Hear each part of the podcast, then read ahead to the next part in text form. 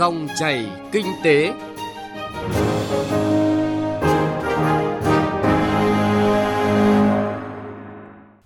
Các biên tập viên Thành Trung và Thu Trang rất vui được gặp lại quý vị và các bạn trong dòng chảy kinh tế trên kênh thời sự VOV1 của Đài Tiếng nói Việt Nam. Chương trình hôm nay thứ ba ngày 11 tháng 8 có những nội dung chính sau đây. Tiến độ cổ phần hóa doanh nghiệp nhà nước trì trệ, không thể đổ lỗi cho điều kiện khách quan. Hội nhập EVFTA, những khuyến nghị cho doanh nghiệp, doanh nhân trong tình hình hiện nay. Sau một thời gian phát triển nóng, thị trường bất động sản du lịch nghỉ dưỡng hay còn gọi là condotel đang gặp rất nhiều khó khăn. Nhiều nhà đầu tư tiếp tục đưa ra những lời mời chào hấp dẫn để thu hút khách hàng. Trong đó có việc cam kết lợi nhuận lên đến 12%. Những cam kết này liệu có khả thi trong tình hình hiện nay? Nội dung này sẽ được phóng viên Đài Tiếng nói Việt Nam đề cập trong chuyên mục Chuyện thị trường ở phần cuối của chương trình. Trước hết là một số thông tin kinh tế đáng chú ý. Thưa quý vị, tăng trưởng tín dụng trong 7 tháng năm nay chỉ bằng 50% so với cùng kỳ 2019. Những tác động từ dịch COVID-19 đã khiến cho dòng vốn trong nền kinh tế chảy chậm hơn và dự báo sẽ không tăng quá 10% trong năm nay. Ngân hàng nhà nước và các ngân hàng thương mại vẫn đang quyết liệt triển khai nhiều phương án để điều hành chính sách tiền tệ phù hợp với diễn biến thực tế cũng như đẩy mạnh cung ứng vốn ra thị trường. Theo số liệu từ Bộ Nông nghiệp và Phát triển nông thôn, xuất khẩu gạo 7 tháng của năm nay đạt gần 4 triệu tấn, tương đương 2 tỷ đô la Mỹ. Trong bối cảnh đại dịch COVID-19 toàn cầu đang diễn ra rất phức tạp, Việt Nam vẫn là nước có sản lượng và giá trị xuất khẩu gạo cao thứ hai trên thế giới. Xuất khẩu rau quả có những diễn biến trái ngược giữa các thị trường. Trong khi giá trị xuất khẩu rau quả sang thị trường Trung Quốc giảm mạnh tới hơn 29% 6 tháng đầu năm, thì tại nhiều thị trường khác lại tăng mạnh, điển hình là xuất khẩu rau quả sang Thái Lan đạt tới 79,4 triệu đô la Mỹ, tăng tới 234,2% so với cùng kỳ 2019. Nhằm kích cầu mua sắm ô tô trong thời điểm này, nhiều đại lý đã tung ra chương trình ưu đãi khủng lên đến 100 triệu đồng. Theo báo cáo của Cục Công nghiệp Bộ Công Thương, sản lượng ô tô sản xuất trong nước ước đạt 56.200 chiếc, giảm 10,4% so với cùng kỳ năm ngoái. Tuy nhiên, chỉ số tồn kho ngành lại ở mức rất cao, bằng 122,5% so với cùng kỳ năm ngoái. Mặc dù năm 2019, Tổng công ty Hàng không Việt Nam Vietnam Airlines được đánh giá là kinh doanh tốt, nhưng chỉ sau 3 tháng do ảnh hưởng của dịch COVID-19, toàn bộ dòng tiền của doanh nghiệp này đã bị thâm hụt lớn, không đủ chi trả cổ tức. Từ việc ảnh hưởng nặng của dịch COVID-19 và vẫn chưa có dấu hiệu kết thúc, Vietnam Airlines dự kiến trình kế hoạch lỗ trước thuế hợp nhất là 15.177 tỷ đồng và lỗ dòng công ty mẹ là 14.487 tỷ đồng.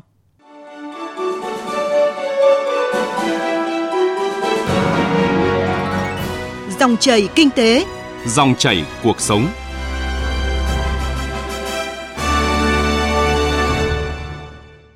Thưa quý vị và các bạn, cổ phần hóa doanh nghiệp nhà nước là một chủ trương đúng đắn của Đảng.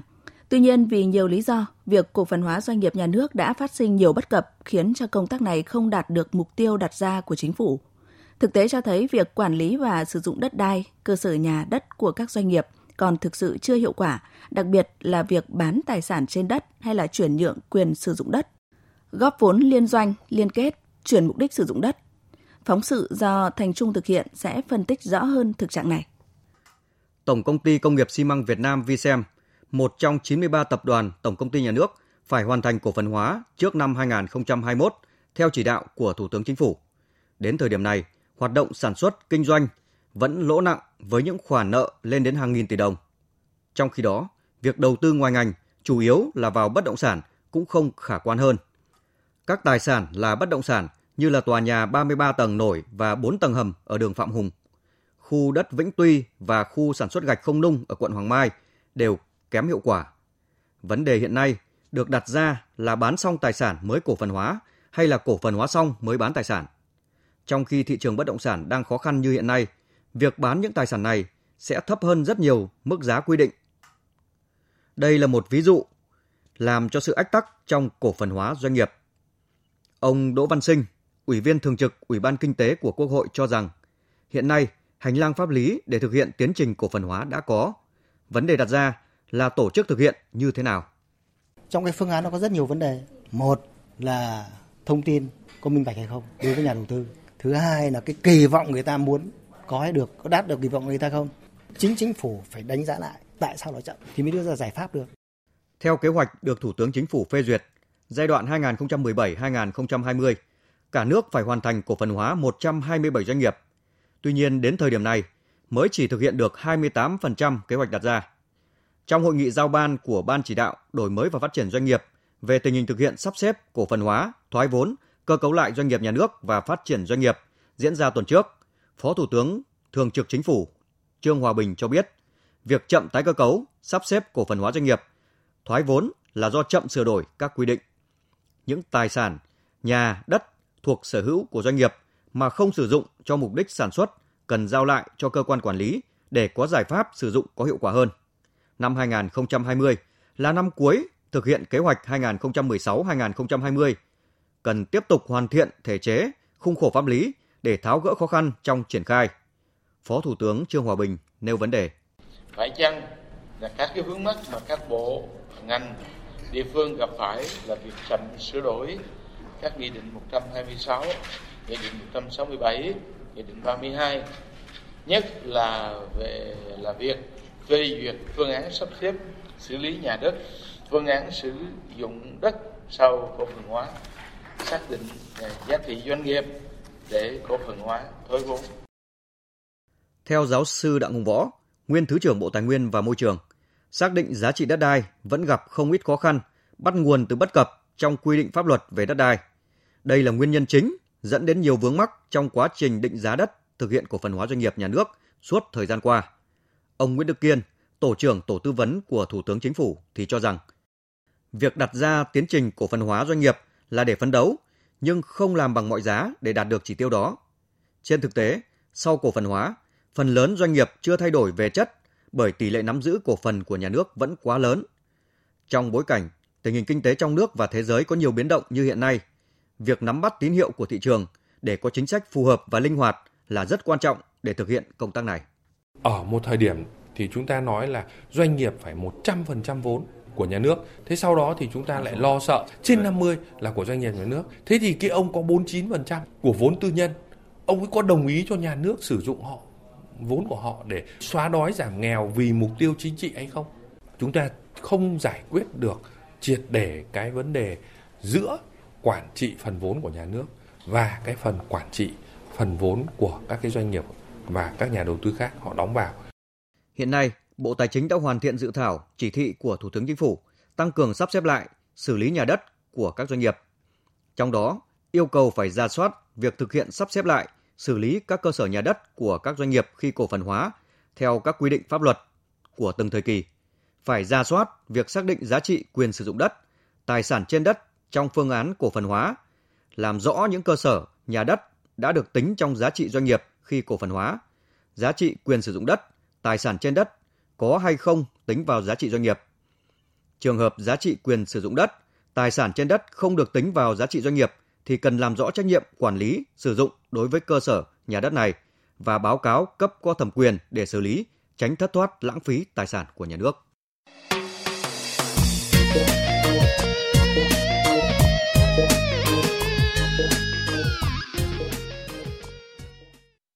Thưa quý vị và các bạn, các chuyên gia kinh tế đã khẳng định, dù có hiệu lực vào giai đoạn kinh tế trong nước và thế giới chịu nhiều tác động tiêu cực từ đại dịch COVID-19, những thời cơ thuận lợi mà Hiệp định Thương mại Tự do Việt Nam Liên minh châu Âu EVFTA mang tới không chỉ có nhiều thay đổi, đó là những lợi ích lâu dài.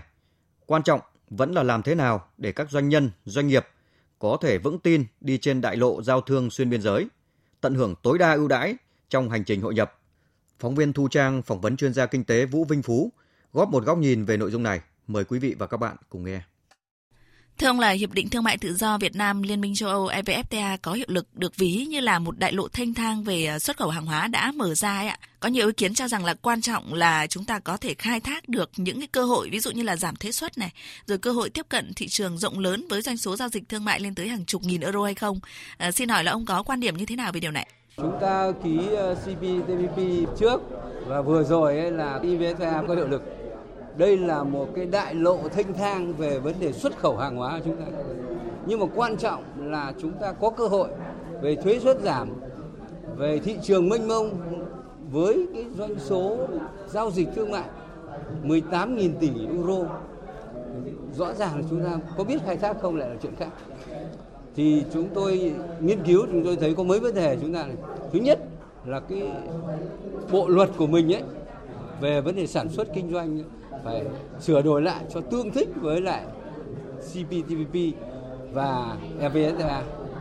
Cái thứ hai tức là bản thân những doanh nghiệp chúng ta phải tự đổi mới, đầu tư chiều sâu đổi mới công nghệ để nâng cao năng suất lao động, tạo ra những hàng hóa có chất lượng, đạt tiêu chuẩn khu vực và quốc tế để chúng ta thâm nhập thị trường. Cái thứ ba là tổ chức các cái xúc tiến thương mại, đặt những cái đầu cầu để đưa hàng hóa Việt Nam đến các nước ở trong cái khu vực mà chúng ta đã ký. FTA này là FTA rất là cao cấp. Cái năm ấy là rõ ràng chúng ta muốn xuất khẩu được thì chúng ta phải đứng chân ngay vững ở thị trường nội địa 96 triệu dân thì đã. Người sản xuất Việt Nam, người kinh doanh Việt Nam phải biết yêu hàng hóa Việt Nam trước khi xuất khẩu sang EVFTA. Và đừng để con cá, con tôm phải trả lại về. Đấy là những cái câu nói rất đơn giản để chúng ta thực hiện các cái yêu cầu về xuất khẩu sang các nước mà chúng ta đã ký. Vâng thưa ông là những mặt hàng như là da giày hay là may mặc thì được nhận định là sẽ hưởng lợi nhiều nhất từ các hiệp định uh, ông vừa nêu đặc biệt là EVFTA mà chúng ta đang đề cập. Vậy thì uh, quan trọng theo ông là làm thế nào để các doanh nghiệp diện này có thể uh, xâm nhập tốt nhất và đạt được giá trị xuất khẩu hàng hóa cao nhất khi mà tham gia vào uh, chuỗi cung ứng với Liên minh châu Âu đấy ạ? À, hiện nay vừa rồi chúng, chúng ta xuất khẩu dệt may da giày sang hàng trăm nước Thế còn đối với CPTPP và nhất là một số nước như Mexico, Canada thì chúng ta mới mới tiếp cận thôi. Hay là EVFTA thì châu Âu chúng ta cũng sản xuất những mặt hàng này rồi. Nhưng mà cái quan trọng tôi lưu ý là 6-70% cái nguyên liệu của chúng ta đang phụ thuộc vào chuỗi cung ứng của Trung Quốc và Hàn Quốc, Ấn Độ. Cho nên là từng bước chúng ta phải làm chủ nguyên liệu sản xuất trong nước cái thứ hai là vừa rồi chúng ta xuất khẩu, nhưng mà chúng ta hưởng những cái vấn đề gia công là chính. Một cái sơ mi chúng ta hưởng mấy sen về tiền công. Chứ chúng ta chưa ăn chọn cái chuỗi giá trị bao gồm thiết kế, phải không ạ? Sản xuất xuất khẩu. Thì cái này chúng ta đang yếu và chúng ta phải tạo giá trị gia tăng cho hàng xuất khẩu Việt Nam trong năm 10 năm tới. Cái đó đòi hỏi Bộ Công Thương phải có kế hoạch, lộ trình cụ thể để hỗ trợ doanh nghiệp còn thuế phí bây giờ thì nhẹ nhàng lắm rồi. Và ngoài ra tôi cũng nói thêm là rõ ràng cái vấn đề vận chuyển. Chúng ta đang mở những cái đường tàu liên vận, những con đường biển quốc tế làm sao ngắn nhất và chi phí thấp nhất. Có một câu chuyện vui tôi muốn nói này, cái hàng vận chuyển, một hàng vận chuyển từ Ecuador về Việt Nam còn chi phí thấp hơn là từ Sài Gòn ra Hà Nội. Thì cái đó chúng ta phải khắc phục. Con người làm kinh doanh, sản xuất phải có đạo đức kinh doanh, phải trung thực trong kinh doanh. Phương thức giao dịch một cách mềm mỏng hai bên đều thắng và rõ ràng nguồn nhân lực là quan trọng sau đó đến công nghệ và vấn đề cơ chế chính sách ba cái đó là là ba cái đòn bẩy cái gọi là cỗ xe tam mã trong vấn đề xuất khẩu. Vâng và cụ thể hơn thì ông nhìn nhận như thế nào về khả năng hòa nhập ừ, EVFTA của giới doanh nghiệp Việt Nam, tức là bản thân họ đã chuẩn bị như thế nào để tiến tới hòa nhập vào ờ, cái đường cao tốc này ạ? Theo thống kê thì cũng hơi buồn, mới có khoảng 10% doanh nghiệp tìm hiểu kỹ về EVFTA. 60% mới đọc qua và mới hiểu sơ bộ. Còn lại thì cũng chưa biết gì. Cho nên rõ ràng cái này là phải đọc kỹ, phải tìm hiểu cặn kẽ từng điều khoản trong hiệp định để mà tổ chức thực hiện từng bước đối với đơn vị mình và thậm chí có những cái kiến nghị mạnh dạn đối với nhà nước để tháo gỡ những khó khăn trong cái dịch Covid mà hiện nay các nước còn đang cũng đang khó khăn. Rõ ràng là chúng ta phải làm rất tỉ mỉ, khoa học, thận trọng nhưng hiệu quả phát triển nhanh và vững chắc. Các bạn nhớ lại ờ, WTO chúng ta vào nhưng mà chúng ta mới thu hái được 30% những cái thành quả của ký kết. Rõ ràng bây giờ ờ, hai cái hiệp định mới này ờ, chúng ta vừa mới ký kết khoảng một hai năm gần đây và vừa mới rồi thì chúng ta phải rút những bài học kinh nghiệm là chúng ta phải chuẩn bị ngay nội lực của chúng ta là chính. Về nhân lực, về khoa học kỹ thuật, về đầu tư, về máy móc, về thủ tục hành chính, pháp lý. Tôi nói ví dụ những thủ tục về hải quan, điện tử các thứ, rồi chống phiền hà, nhũng nhiễu, cái đó cũng phải làm. Hay là chi phí về vận chuyển logistics, chúng ta phải giải quyết cái bài toán hạ tầng giao thông, kết nối một cách đồng bộ. Tất cả cái đó nó sẽ hỗ trợ chung cho vấn đề phát triển hàng hóa chúng ta đi các nước trong cái thời gian tới. Vâng, xin cảm ơn chuyên gia kinh tế Vũ Vinh Phú ạ.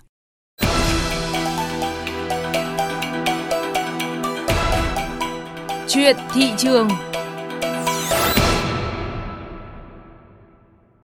Thưa quý vị và các bạn, theo số liệu của Bộ Xây dựng, hiện nay cả nước có khoảng 150 dự án bất động sản du lịch nghỉ dưỡng hay còn gọi là condotel tại nhiều tỉnh, thành phố ven biển như Đà Nẵng, Khánh Hòa, Phú Quốc, Bà Rịa Vũng Tàu, Bình Thuận. Để bán được hàng, nhiều chủ đầu tư cam kết lợi nhuận với khách hàng lên đến 10, 12%. Thực tế cho thấy cam kết này rất khó thực hiện. Khi đổ bể thì người mua vẫn là người phải chịu rủi ro. Phân tích của phóng viên Đài Tiếng nói Việt Nam. Hiện nay, loại hình condotel đang đối mặt với nhiều thách thức. Trong đó, vướng mắc về thời hạn sở hữu, chế độ sử dụng đất khiến chủ đầu tư gặp rất nhiều khó khăn trong quá trình xây dựng, huy động vốn và khai thác vận hành. Cùng với đó là sự cạnh tranh gay gắt giữa các dự án trong cùng phân khúc. Để thu hút khách hàng, một số chủ đầu tư đưa ra cam kết lợi nhuận lên đến 10 đến 12% một năm cho các nhà đầu tư. Theo phân tích của các chuyên gia, mức cam kết lợi nhuận như vậy trong 5 đến 10 năm như là được quảng cáo là quá cao. Vì vậy, người dân cần thận trọng khi xuống tiền đầu tư, không nên chỉ nghe theo lời hứa của người bán hàng. Ban đầu các chủ đầu tư cam kết lợi nhuận cao, xong khi thực hiện dự án và đi vào vận hành thì thông báo là không đạt được như là mức đã cam kết, thậm chí là báo lỗ. Khách hàng cũng không có cơ chế để nắm rõ thực chất chi phí vận hành bảo dưỡng ra sao bởi không có bên thứ ba đánh giá độc lập. Cũng không ngoại trừ việc chủ đầu tư báo lỗ để khách hàng chán nản mà bán lại căn hộ với giá rẻ. Trên thực tế thì đã có chủ đầu tư không thể trả lãi như đã cam kết, khiến các nhà đầu tư dở khóc dở cười. Chuyên gia kinh tế tài chính, tiến sĩ Nguyễn Trí Hiếu cho rằng cái điều thứ nhất là giữa chủ đầu tư và uh, chủ sở hữu nên có một cái đàm phán để có thể mà hạ cái mức lợi nhuận đó. Chứ còn bây giờ giao cái khôn đố theo đó cho chủ sở hữu rồi tôi không biết ông chủ sở hữu ông ấy sẽ xử lý như thế nào. Và bây giờ có giao lại có bán lại cho chủ sở hữu tôi không biết là cái giá cả sẽ định như thế nào. Thành ra có lẽ tiếp tục hợp tác với nhau nhưng mà thực tế hơn với hàng ngàn km bờ biển với nhiều cảnh quan đẹp, Việt Nam đang là điểm đến của khách du lịch quốc tế. Phân khúc bất động sản du lịch nghỉ dưỡng được đánh giá là có nhiều tiềm năng để phát triển. Đầu tư condotel sẽ có lợi cho nền kinh tế và thị trường bất động sản vì tiết kiệm được đất đai. Bên cạnh đó, lĩnh vực này còn tạo động lực cho sự tăng trưởng của nhóm ngành liên quan như là xây dựng, dịch vụ và đặc biệt là ngành du lịch, lĩnh vực đang được xây dựng là một lĩnh vực mũi nhọn của nền kinh tế. Với doanh nghiệp, đây là một kênh huy động vốn minh bạch, hợp pháp và hiệu quả. Dòng tiền đầu tư vào condotel đến từ nguồn vốn xã hội với những nhà đầu tư có nhu cầu thực tế sẽ giúp doanh nghiệp giảm rủi ro và bớt phụ thuộc vào nguồn vốn vay tín dụng đang ngày càng hạn chế.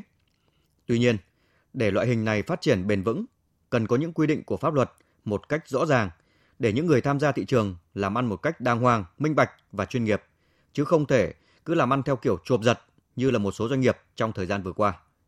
Bà Trần Thị Mỹ Lộc, Phó Tổng Giám đốc Công ty Cổ phần Vinhomes cho rằng Việc ờ, xuất hiện trên thị trường những cái dự án như vậy là đáng hoan nghênh. Tuy nhiên là nó không có gỡ bỏ được cái trách nhiệm của chủ đầu tư khi tham gia vào trong thị trường phải đi tận cùng với khách hàng trong những cái chặng đường dài.